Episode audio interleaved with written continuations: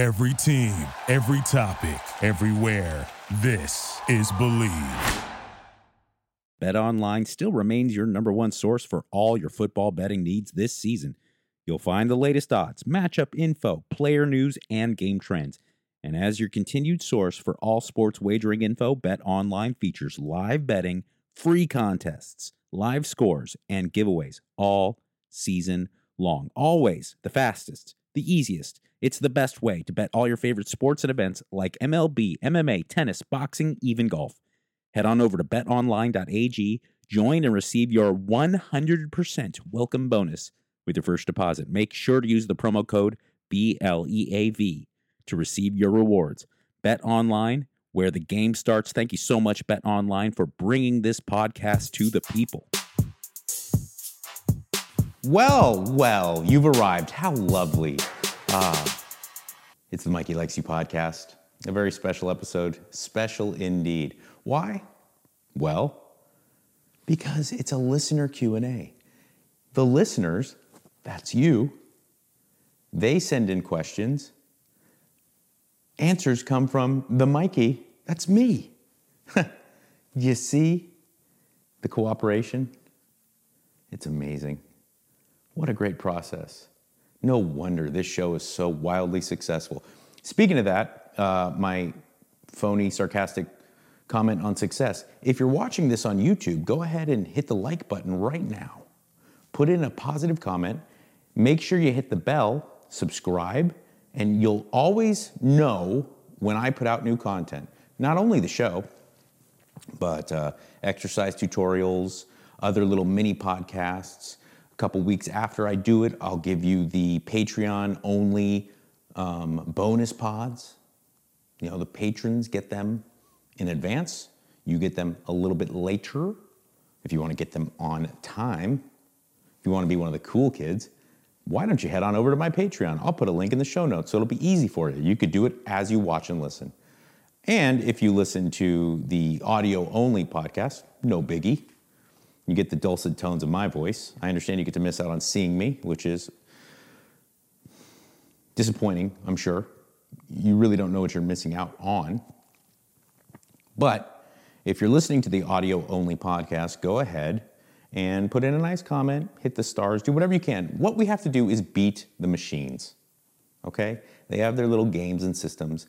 We'll play it better. Okay? Hmm? It's symbiotic, you and me. All right, like I said, listener question and answer. You can always submit questions at um, at Mike Catherwood, which is my Instagram profile, or at Mikey Likes You One, the number one. Um, I'll do my best.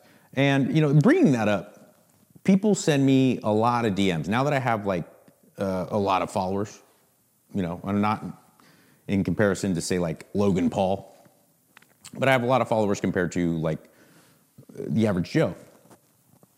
And uh, I never really anticipated that, but I now have so many messages and, and stuff that go to my DMs that now I can't I can't really keep up. So if you did send me something, and a lot of people send me really sincere, very sweet things. And it absolutely, I, I mean this sincerely, it means a lot to me. But sometimes I'll scroll through and I'll see something that was sent like six months ago, and it's some dude or some gal talking about sobriety and something really meaningful and I, I feel horrible because i'm like oh, i'm so sorry lady or i'm so sorry dude that i took this long. But it, it i just want to say that it's overwhelming. So if you did send me something and um, i haven't responded just know that i'm not big timing you. It's just become kind of uncontrollable and i'm never going to be a guy i don't care if i become fucking joe rogan i'm not the guy who's to like get an assistant to do that stuff but it's it's it's kind of become uncontrollable. And on top of that, with just real people, there's also these thousands thousands of Russian chicks and uh, and and and like um, insane kind of exotic European girls that aren't, totally aren't robots that are sending me messages all day that say like you want me happy sex time Um, and of course, those are not bots. Those are just women all over the world who are desperate for my my my dick. My dick. You get my point. I'm just. I want to say that to kind of let you know. Like, rest assured, I'm not uh, big time anybody. I'm not avoiding people. I'm not ignoring people. All right, let's get right to the questions so you don't have to suffer through my blathering any longer. Trey thinks, hey Trey, what's up, dude? How do you how did you know it was the right time to propose to Bianca? I'm planning on proposing to my girlfriend later this year, and I was just curious how much thought you put into this process. Okay. Um, first off, congratulations, dude. Don't let your girlfriend watch this because it'll ruin the surprise. Um, okay, f- first question How did you know it was the right time? I didn't know it was the right time. I still didn't know. I still don't know if it was right. And I'm not, I'm not saying I regret it. I love my wife so much. I love every moment, even the hard times. I love, I, I can't imagine my life without Bianca. But I don't know. And uh, I certainly don't have it all figured out. In fact, I get really upset at the idea of self self help in general because the, only thing that I've come to realize, the only thing that I could say with any certainty is that you never know. There's, there's very few um, certainties. And uh, the more that I've been able to get comfortable with the fact that I'm going to go to my grave with a bunch of questions, the easier it's been. Because I, I, I don't know if it was right. I don't know if it was wrong. but I do know that I, I, I, I believed very deeply in my heart it was the right thing to do. And I couldn't imagine my life without my wife. And, um, and 10, 10 and a half years in to marriage with my wife, it, it only keeps getting better. Even though there's been, like the honeymoon phase ends, as you can expect with any relationship, the honeymoon phase absolutely ends. And there's been real struggle, real tough times, um, emotionally, giving birth to our daughter, having to raise our daughter. Like kids add a ton both of us being in the entertainment industry has added ridiculous amounts of stress to our lives because there's no stability, regardless of how successful you are. Um, COVID and moving to Texas, and I mean, there's just been a lot. But throughout throughout all of it, it's only made me love her more. But uh, you never know, man. I, I, I will tell you. That's the only thing I can tell you with any certainty is that you don't know and you're never going to know. But I, I, I, do kind of know you, Trey. You know, as a as a patron as a patron on my Patreon, um, and you're you're pretty squared away, dude. And you other squared away guys out there, gals out there, learn to listen to your gut. Because even when you you succumb to your kind of immediate instinctive desires, your gut feeling or your gut knowledge will be telling you as you're doing it that this maybe this probably isn't right. This chick's so hot. I'm going to I'm gonna bang this chick. She's so freaking hot. And my your animal brain is like, but somewhere, someplace, I, I'm guaranteeing like when it ends up being a really bad situation, she's psycho or you know what whatever, right?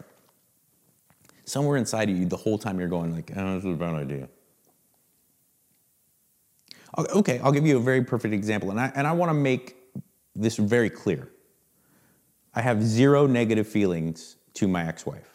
She's a great person, and um, I'm not going to give you that line of BS that Hollywood kind of contrives. They're like, oh, we, we will remain friends forever. No, I mean, I hardly ever talked to her. I called her or texted her the other day because um, my dog died, and it was a dog that we actually had back when we were still together. So I reached out, and we're always cordial, and I like her. And there, there, I have nothing negative to say about her. There's nothing about her as a person that led to our marriage uh, not working out. But we were absolutely not right for each other, right?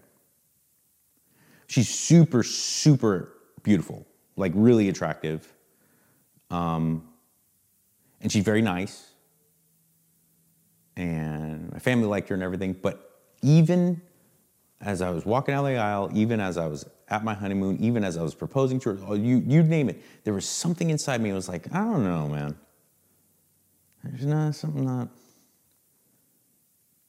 It's not right. There's just something off, right? It was my gut feeling, and I just lied to myself. I tried to suppress that gut instinct. Excuse me, that that that kind of gut feeling, because my animal side was saying like everything seems right. She's super hot you know, I think the, the, the magnetism was there. Um, she's really nice. I can, I, I, I trust her. The whole, you know, everything was there, like for my, my, my reptilian brain to lead me down that path. But there was something inside me that was still uncertain, and I kept lying, like pushing that feeling down. So if you don't have any of those feelings, you can feel pretty solid in doing it. And the amount of thought that I put into it was pretty, pretty hefty. You know, I, I definitely put a lot of thought into it. Now, I will say this I didn't have to put as much thought into it, and there was no instinctive or internal kind of malaise for me to deal with when I married Bianca. I was older, I was a little wiser, I knew myself better. She was older. You know, we were in our mid to late 30s when we got married. It makes a big difference because I wasn't impulsive, as impulsive, you know? So I say, if, you know, left brain and right brain, brain are both telling you to do this, and, and you can't really imagine life being better without her, because make no mistake, you're gonna have struggles. There's gonna, no matter, even the perfect partner is going to create, there's going to be sometimes when it's tough. But even when it's tough, if you can still see that it's better to have her with you than without you, um, that's, that's kind of like the best way to judge, in my opinion. Gravity moves me. How often should you up the weight when progressively overloading weekly, monthly? Same for when deloading. Thanks. Um, as far as progressive overload, look, you want to try to add weight to the bar every time you train. Um, now, the, the frequency to which you're training the same movement patterns should dictate how much you're adding. Meaning, if you're only squatting once a week or deadlifting once a week, you can feel comfortable adding you know, five to 10 pounds. And, and if you could safely do that, go ahead and do it. If you're training super frequently, if you're squatting three times a week, it's pretty hard. You're, you're not going to be able to add that amount of weight. You're going to burn out pretty quick. Um, so gauge it by how frequently you're training, but always try to be progress, progressing either in reps or in weight every single time you train. That that movement pattern or that body part. Um, now, with your question on deloading, I'm, I'm assuming you're asking how do you know when there's no right or wrong answer, but with great coaches out there, and from just what I've gleaned in my own personal life, and from what I've seen from other people just that I hang out with or that I that I run with that are really successful when it comes to performance or their physique. Three on, one off works great. Every fourth week is where you deload. Okay, um, and continuing to train during that off week as opposed to just not training at all, but training with just considerably less weight. A lot of times, a great marker is 50%. And you will feel like you're wasting your time. You're really not. You're really not. Um, you know, I, uh, currently, I'll give you uh, my current example of, of a training program or my, my layout for what I've been doing for a deadlift, for instance, I'm deadlifting once a week with an entire workout devoted to variations of deadlift on top of like leading off with a conventional deadlift. And I'll start off the conventional deadlift with um, week one, 65%. Then week two, 70. Then week three, 75%, all at three reps. You know, three, three sets of, um, of singles, right? You know, leading up. I'll, I'll, build up to. I'll do ten total sets, but three that really matter, right? And that's at 65% week one, 70% week two, 75% week three.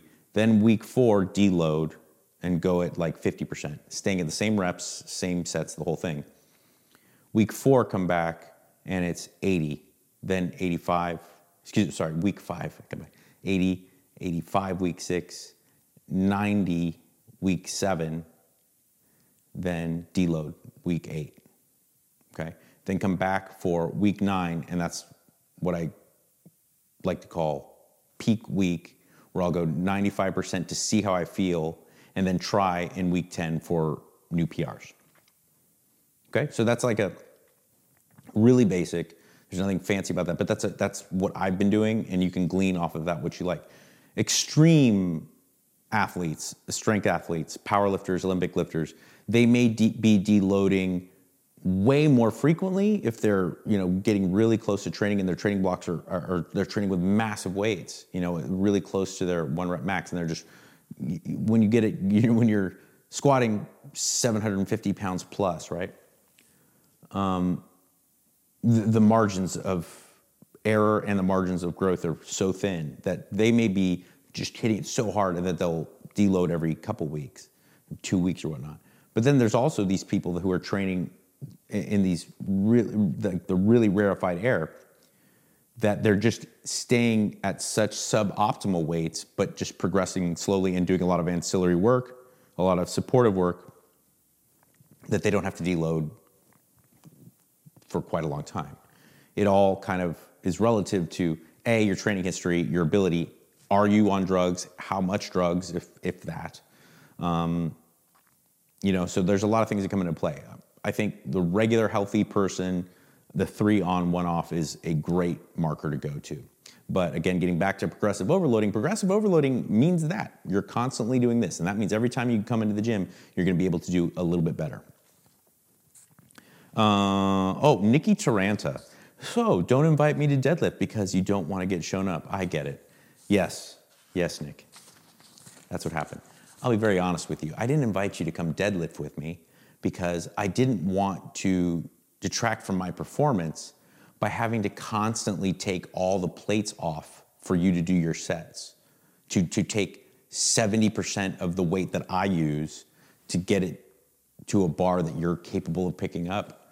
Um, and, and, you know, that I just, it's so tiring to constantly like the three, four, 45s on each side that I have to take off every set. Uh, you know, takes a lot out of me. Legs Mahoney wants to know pepperoni or salami. Well, greatly depends. If I'm just gonna put some cured meat in my mouth, it's salami. If I'm going to put it on something, it just might very well be pepperoni. Okay? So that, that I mean that's if I'm gonna add it to a pizza or perhaps a I have a nice cheese that I'm gonna be serving on a charcuterie pepperoni might be nice. But if I'm just gonna eat a piece of cured meat, salami for sure. A nice Genoa, woo, come on now. Deadlifts or you lives, say S Games 9. Well, both. Like deadlift because you live. Be it. Where's that guy's Oscar? A lot of people ask, like, where does you live come from? Well, it became a thing on Loveline. It became a thing on my time hosting Loveline with Drew. Uh, like Adam and Drew had Mahalo, we had uh, we had You Live, and it came kind of by accident because Boogie Nights is, in my opinion, as close as you're getting to a perfect film. It's an it's a perfect film. It's beautiful. Boogie Nights is an amazing film. If you haven't seen Boogie Nights, the 1998 Paul Thomas Anderson uh, tour de force uh, you're, you're missing out. The, the comedic parts are laugh out loud funny. The, the, the dramatic parts uh, are tear jerking and so heartfelt. It's a, it's a really beautiful film, right? But there's a scene at the end, because it's about the porn industry in the 70s and 80s. There's a scene at the end when they transferred over to VHS and the porn industry has really gone downhill in many people's eyes. The new up and coming star who's taking over for Dirk Diggler, played by Mark Wahlberg, is this guy Johnny Wad. That's his character name. Or Johnny Doe, because Johnny Wad was John Holmes in real life, the real dude. John Holmes played this character Johnny Wad, so it was kind of based off him, John Doe, right? and he's filming this scene. It's preposterous. It's insane what's happening on camera. He's getting a blowjob and he's got a gun pointing at the girl's head while he's receiving said fellatio. And he's deciding if the quality of the blowjob is good enough, he will let her live. If it's not, I guess he's going to shoot her. It's fucking crazy, right? And he's receiving this blowjob. He's like, "Yes, bitch. Oh, yeah. You live. Oh, you live. Yeah." And I just laugh out loud so much when I see it. And so I came into the show one night after watching Boogie Nights for like the five thousandth time, and I just went, "Yeah." And Drew said, "What is that?" So I explained it to him, and then Anderson the producer and, and board operator, he went online and showed Drew the clip, and we thought it was hysterical. So from then on out, the listeners picked it up. The callers were like, "Oh yeah, you live," and that's where that came from. Geez, what's with these or questions? This or that? Ali Q Dub, spoon or fork? Uh, well, just like with salami or pepperoni, it depends. But here's another thing: the spork is so gangster and so underrated. Everyone's like thinks of the spork as like just you know the the high school cafeteria, like real low grade thing. But take take a moment now and think about how dope a spork is. If I had some nice tender fillet, I bam it, and, and then I could scoop my ice cream in the same with the same utensil. Come on now, sporks. Jose, Jose, Jose, 221. I know it's not optimal, but would you be willing to work with a tier one client for just a month? I have a pretty solid program, but would like to get your take and tweaks. Yeah, I would. DM me, dude. Jose, Jose, Jose, 221. DM me. We'll, we'll figure something out. Arthur James. If someone is moving on the path to change themselves, what is one book you would recommend? Really good question. Off the top of my head, I would say definitely Edmund Morris, I believe the gentleman's name was, wrote a trilogy of books that were essentially kind of historically accurate, very uh, kind of approved Teddy Roosevelt biographies. The Teddy Roosevelt trilogy. Um, and I recommend those with great passion. It changed me in, in many ways. I, I am all I am definitely a, a contemporary history geek. Um, you know, I, when I say history geek, I, I last couple hundred years, I, I really I'm fascinated by it, especially the 20th century. And and look, and I'll be quite honest, uh, especially, especially American history. I, I, I am geeky about it. Um, I just think like this, our country's fucking insane, and its history is insane. and I'm very nationalistic. Uh, I know that's become a bad word, um, but you really got to put white in front of it to make it, because I, I, I'm I'm I'm I'm a, a genuine nationalist. Like look it up in the book. I, I love my country. I love America. I love it. I'm so proud when I travel to say that I'm an American. I am not blind to the many, many errors and flaws that this country um, has has to offer. Um, but I also uh, am perfectly capable of seeing those and and recognizing the also the, the, just the immense upside and the immense beauty to this country. But it's crazy. America's crazy, you know. So check those out because not only will you get this nice little uh, crazy boot camp up in.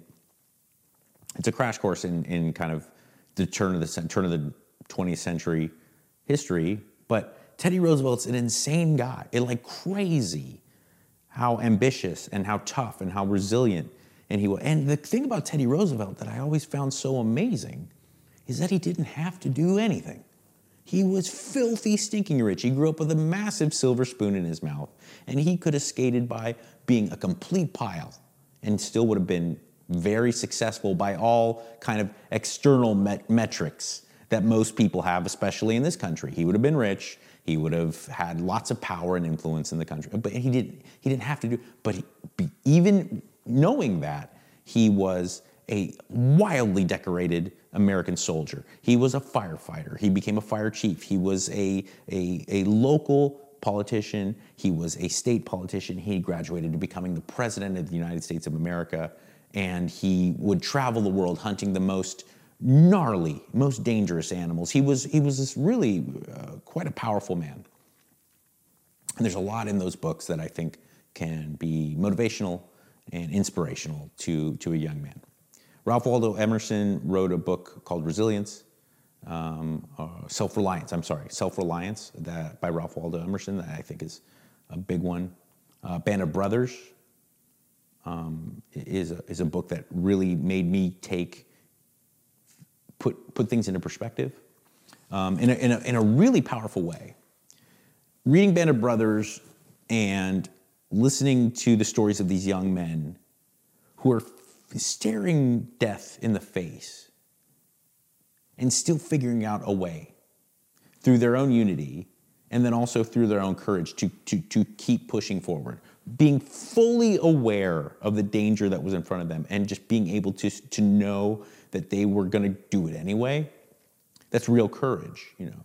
And so things like talking to a girl, that, you know, asking a girl out or, or asking for a raise or uh, all these things in my life that I thought were overwhelming because of how scary they were, they quickly became really trivial and inconsequential, right? When I think about a guy who's, who storms the beach on Normandy or who, you know, is going to go into to Fallujah, you know, when, when you know that like there's, there, there's a really good chance that death is staring you right in the face, this guy. you get you get a lot of perspective. Um, and then also look, maybe it's macho male ego bullshit, but it just makes you feel like it gives you goosebumps um, to, to hear of great courage. Jack London's Call of the Wild. Um, off the top of my head, those are those are. Uh, Car- Dale Carnegie wrote a book. It's like how to make friends and become socially powerful, something like that. I, I, I forget, but it, Dale Carnegie wrote it. It's like how to make friends and how to be powerful or something like that. Um, it's a little stilted and on the nose, but it's also there's a lot there that um, a genuinely powerful person giving you uh, giving you his insight. So those are some that I would throw out there.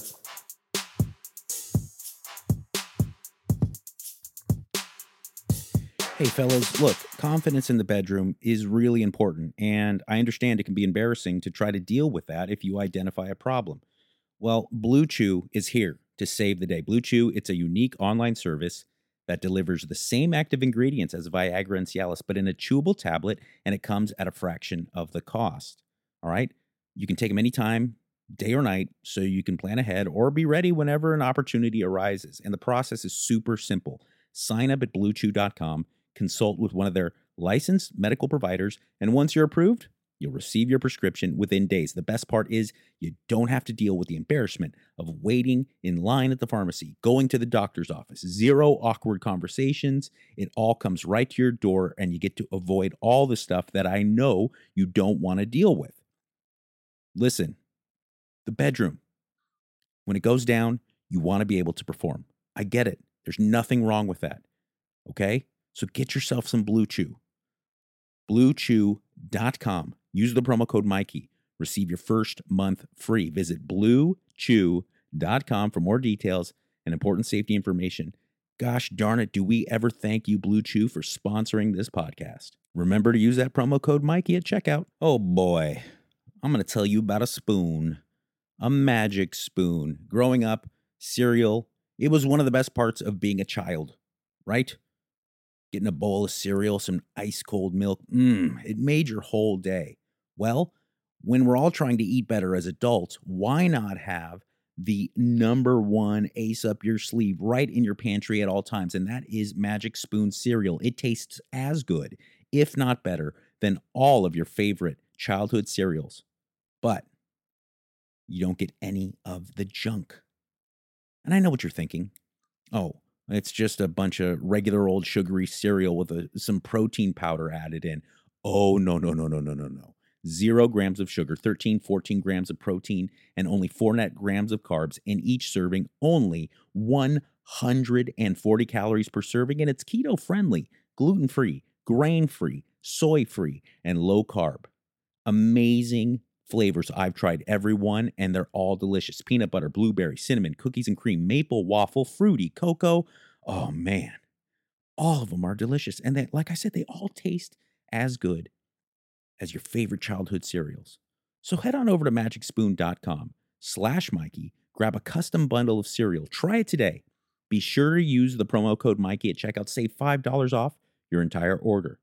Magic Spoon's so confident in this product, it's backed with a 100% happiness guarantee. So if you don't like it for any reason, they'll refund all your money, no questions asked. Remember, get your next delicious bowl of guilt-free cereal at magicspoon.com slash Mikey and use the code Mikey to save $5 off. Thank you so much, Magic Spoon, for sponsoring this here episode. The guys at Mind Pump, this is from Galzagal. The guys at Mind Pump recommend switching up your resistance training routine every few months to stimulate the body. Is that just because they sell all different programs, or is it true? And if so, and I'm doing a full body three day a week routine, what should I switch to? Thanks, Mike Gavin from Brisbane, Australia. Ah, mate. Um, I- okay, first off, I don't think I, I like the guys at Mind Pump very much. Uh, I don't think they're shills, and I don't think that they're saying that in any way. I don't think any of the advice they give out through their podcasts is strictly for marketing purposes. They're not. They're not those types of guys. I, I was lucky enough to be a guest on their show, and then I've interviewed Sal uh, a couple times after that, and and just had a chance to chit chat, you know, off the air. Those, they're not those types of guys. They're stand-up dudes. They're really good dudes, and that's why. Not on top of that, they they know what they're talking about, and I always recommend people mind pump dudes. They, grade A. I- I'm not necessarily in agreement that you have to change things up in order to stimulate things. What I do think they're saying, which is absolutely true, at least look, in my opinion, you know, a lot of the, the stuff in fitness and health, um, I've said this before, the only thing we know is that we don't really know. A lot of it's just trial and error. A lot of it is just like we can say that these things are undeniably true. This these core tenets. Outside of that, it's really is so um, unique and individual to each person, right? Because again, I'll get back to: uh, Are you me? Are you 43 years old and you've been training really hard for 22 years, 23 years, something like that? Are you someone who's never picked up a weight and you're just getting into weight training? Are you someone who's using lots of anabolic agents? Are you someone who's drug free? Are you 21? Are you 71? I mean, there's so many factors. Are you a man or are you a woman? Um, you, a lot of those things come into play with pretty much everything when it comes to uh, health and fitness. But what I do out of that little write up, what I will say is that you don't necessarily have to change things up in a radical fashion. What I do think is that programming has to be long term. If you're going to spend eight weeks training for strength, it is very reasonable that you spend another eight weeks training for hypertrophy, upping, dropping the weights a little bit, but upping the rep range. Um, maybe pre-exhausting, including things like leg cur- or excuse me, leg extension before you squat. Is that something that's really smart if you're going for pure strength? No, it's a terrible idea. You're going to take away from your performance in the squat, which is what you're trying to build strength on. But it's absolutely going to help you build bigger quads. Okay, maybe you go move away from the squat for eight weeks because it's not necessarily the best when it comes to pure hypertrophy, when it comes to just tension on those quad muscles and things like that. So I don't think there has to be a radical shift, you know, where people are like, I'm going to do CrossFit for two months, and then I'm going to do, uh, I'm going to focus only on Olympic lifting, and then I'm going to do boxing, and I'm just going to do cardio for days to get my conditioning up. That I, I think that that is really misguided. What I do think, and, and I, I'm, I'm assuming that's what the guys at Mind Pump are getting at, is that after a, a good amount of time, usually around two months, three months, eight to 12 weeks, you want to shift your intention. Um, the rep ranges and the weights are going to change. Maybe the frequency in how you in how much you train is going to change a little bit. Um, and I do think that's a good idea because if you're training for pure strength, even the greatest power lifters in the world have strength blocks, or excuse me, have blocks of hypertrophy, have blocks of uh, focusing more on ancillary movements, supportive movements. Uh, they have blocks where they're just working on their big three, you know, when they get closer to competition. You know what I'm saying? So there is, there's going to be change and it's alteration, but it's an alteration off of kind of core fundamentals. You know, so when they say change things up to stimulate, I don't think that they mean radical changes. There has to be at least a, change, a slight change in the gearing or your intention when you're going into the gym, which I do think is a, is a, is a wise choice. And I, I do it in, in my life. Um, although, like I said, there's no radical changes. I will spend eight to 12 weeks of training in like three to five reps with some, some background uh, supportive work in, in a hypertrophy rep range of lighter weights. But after that, I'm, I'm, I'm not doing really anything even close to 90, 95% of my one rep max. I'm doing things in the 75 to 85 one rep max. And I'm doing things in 10, and for legs, like 20 some reps, you know? And that's more geared towards, like that we've talked about on other podcasts, the difference between um, myoplasmic and sarcoplasmic uh, muscle muscle growth. I'm, I'm pumping more fluids and things into the muscle as opposed to just looking at pure force production. Uh, ben Arndt. Ben Arndt what? Mike Catherwood, would you and Adam Carolla ever do a podcast episode together? I don't believe it's ever been done, and it would be legendary. Uh, would I? Hell, hell yeah. I, I, worship at the altar that is the Ace Man. um, you know, like for those of you who aren't familiar with my life prior to like the podcast world, and I'm, I'm, it always shocks me when there are those people. Like when people are like, I didn't know you were Psycho Mike, or I didn't even know you were ever on the radio. I didn't know you were on TV, whatever. Um, because I can't imagine people like getting into me if they weren't prior, they didn't know me prior, you know? Uh, but you know, I hosted a show called Loveline. And it was a nationwide advice show with Dr. Drew. And prior to me hosting it, Adam Carolla hosted it. And I grew up, literally, I grew up in Southern California. So I grew up listening to Adam and Drew, and it was like at a really young age. Prior to Adam, there was this guy, Poorman, and I would I would hide.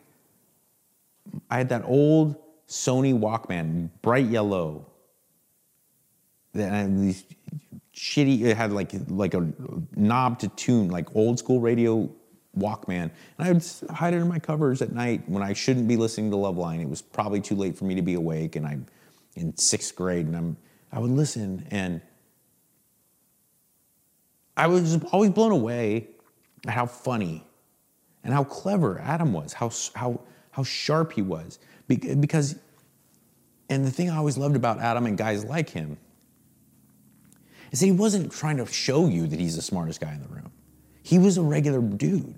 He liked boxing, and he was a he was a he, he was a he worked construction, and he knew about you know U-bolts and and, and Lyman dikes and and swinging hammers and working on cars. He liked sports cars. He liked uh, turning wrenches and stuff. He was like a guy. He's a dude's dude, but he was also so freaking sharp and so smart, and he had such an acerbic wit. And uh, so I I would do anything he wanted me to do with him. We've definitely been on the radio together a bunch, but I've never. Uh, we've been on podcasts together. It's just he was always a guest on on my stuff. You know, it was either me, Drew, and, and Adam would come on to promote something. And he he's been on the radio with me a bunch, a bunch. But I've never done his podcast, and I certainly, I absolutely would. And uh, yeah, I, I also I agree. I think it would be great. You know. Um, Z Marshall 08. Hey, I know that dude. I do jujitsu with that guy. He's very good at jujitsu. Very uh, efficient movements, man. Sock, shoes, sock, shoe, or sock, sock, shoe, shoe. Um, I believe Mr. Marshall's referring to deadlifting. Look, you don't want any distance between your feet and the ground when you're deadlifting. It is completely different than Olympic lifting or squ- high bar squatting when you want an elevated heel. Um, deadlifting in your Nikes, in your Air Force Ones, in your Air Max, in your running shoes, in your New Balance is a terrible idea. And when you see all these, what you think are kooks taking their shoes off to deadlift, it is a really smart idea. I deadlift barefoot. Sometimes, if I'm not sure, like the environment I'm in, if they're cool with me being barefoot, I'll wear socks. If worse comes to worse, I'm gonna wear Converse Chuck Taylor, something really flat. Wrestling shoes are a great option. But what I'm saying is like you wanna keep as little space between your feet and the ground as possible. And you definitely don't want any elevation at any point, which would be great for something like a basketball shoe or a running shoe. Those are terrible ideas. So outside, moving away from any elevation from any part of your foot. You want to get maximum level of grip and touch from your foot to the ground. Now, the best option would be barefoot.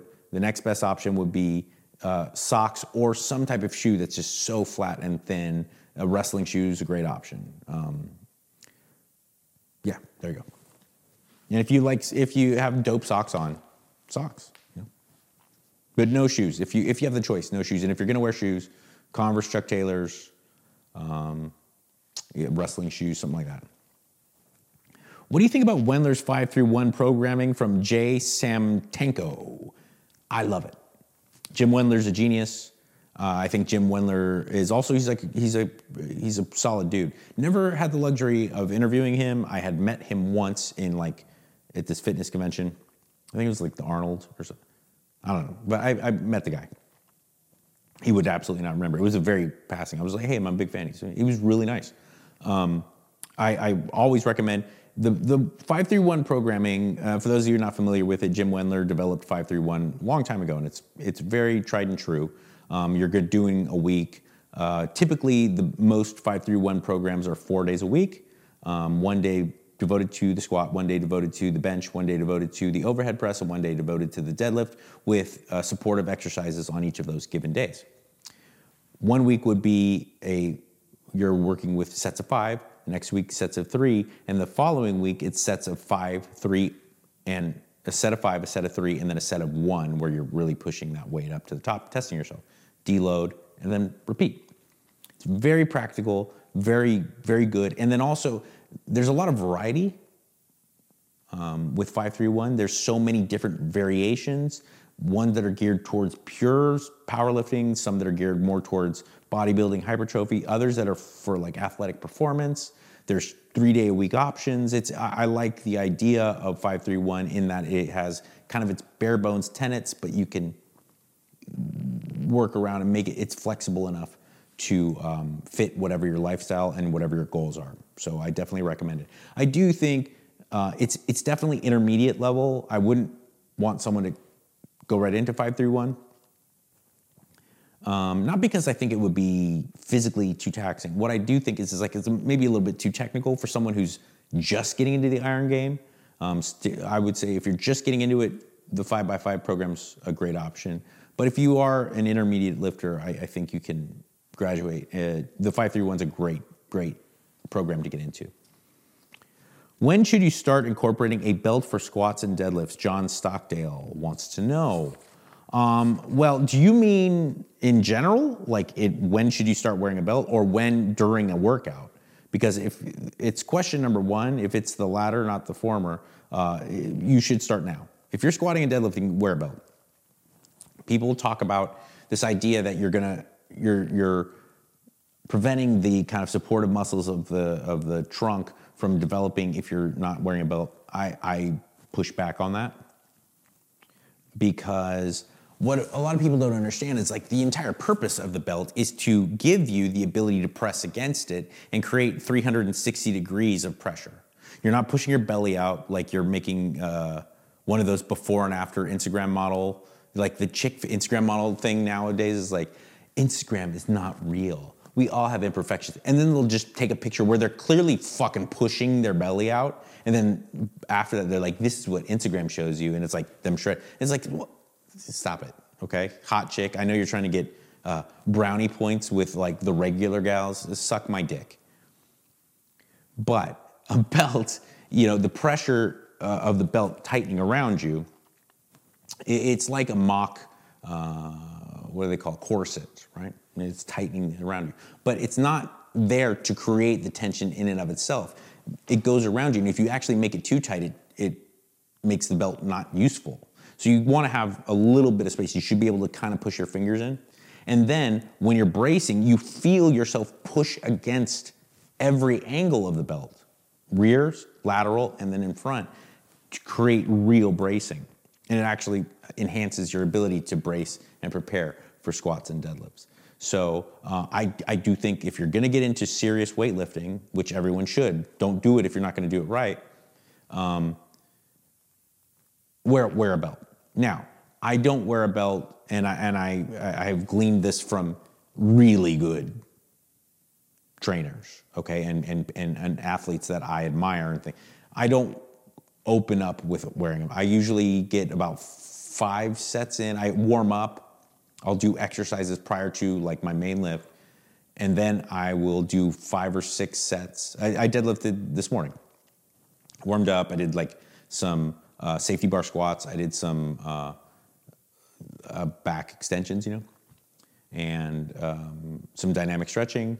And then I did one set of deadlifts, two sets, three, about three or four sets. Then when I got to a point where it was heavy, I then I throw on my belt. And for the last, you know, my training sets, I will wear my belt. But if I'm deadlifting or squatting, um, I'm, I'm always I'm always going to use a belt. You know, so uh, I, and I recommend you do too. And and getting used to it. Not everybody has to wear like a true powerlifting belt. The real difference is is that you know a powerlifting belt is all the way around. Like it's the same uh, width all the way around, and some are kind of curved and ergonomic, and, and a powerlifting belt's all the way around. Um, I don't think you have to graduate right to that because they can feel very cumbersome and bulky, and they can kind of it takes some getting used to. But definitely start with something that you feel comfortable in. Let's see here. Um, did I answer all these questions? I think I did. Oh my God, I answered them all. All right. Well, good questions. Good questions indeed. Next week, I'm going to address science as a whole and how it can be really misleading. I'm a big science guy. I worship at the altar of real scientists and what they're able to do for us, the lay people. Um, I am not trying to poke holes in the idea of science. What I am going to do is try to expose to you that what is presented as scientific fact, especially in this world of health and fitness and wellness and all that, is so often insane bullshit. And I mean, really insane bullshit. Why? Because that dirty, dark, nasty, rancid force of monetization of, of, of industry sneaks in. And so when there's a way that you can manipulate a study to show that this protein powder actually makes you gain more muscle and lose more fat, they are going to present that science to you. When there is science that shows you that a certain diet is better than another diet, that I am going to try to break that down and just give you a little bit more of an objective eye when looking at things that are presented as science. They are blinding you with science. Science! Thomas Dolby, underrated artist. Anyway, check out my Patreon if you're interested. For those of you that already have, especially my top tier clients, thank you. Thank you so much. It means so much to me that people would do that. But uh, I will put a link in the show notes and you can check it out if you're interested. There's three tiers of patronage, with the top tier being that I will give, be your trainer, you know, virtually, um, custom made for you, training programs, dieting, habit forming, and interaction all the time where you get the accountability of having to check in with me and vice versa.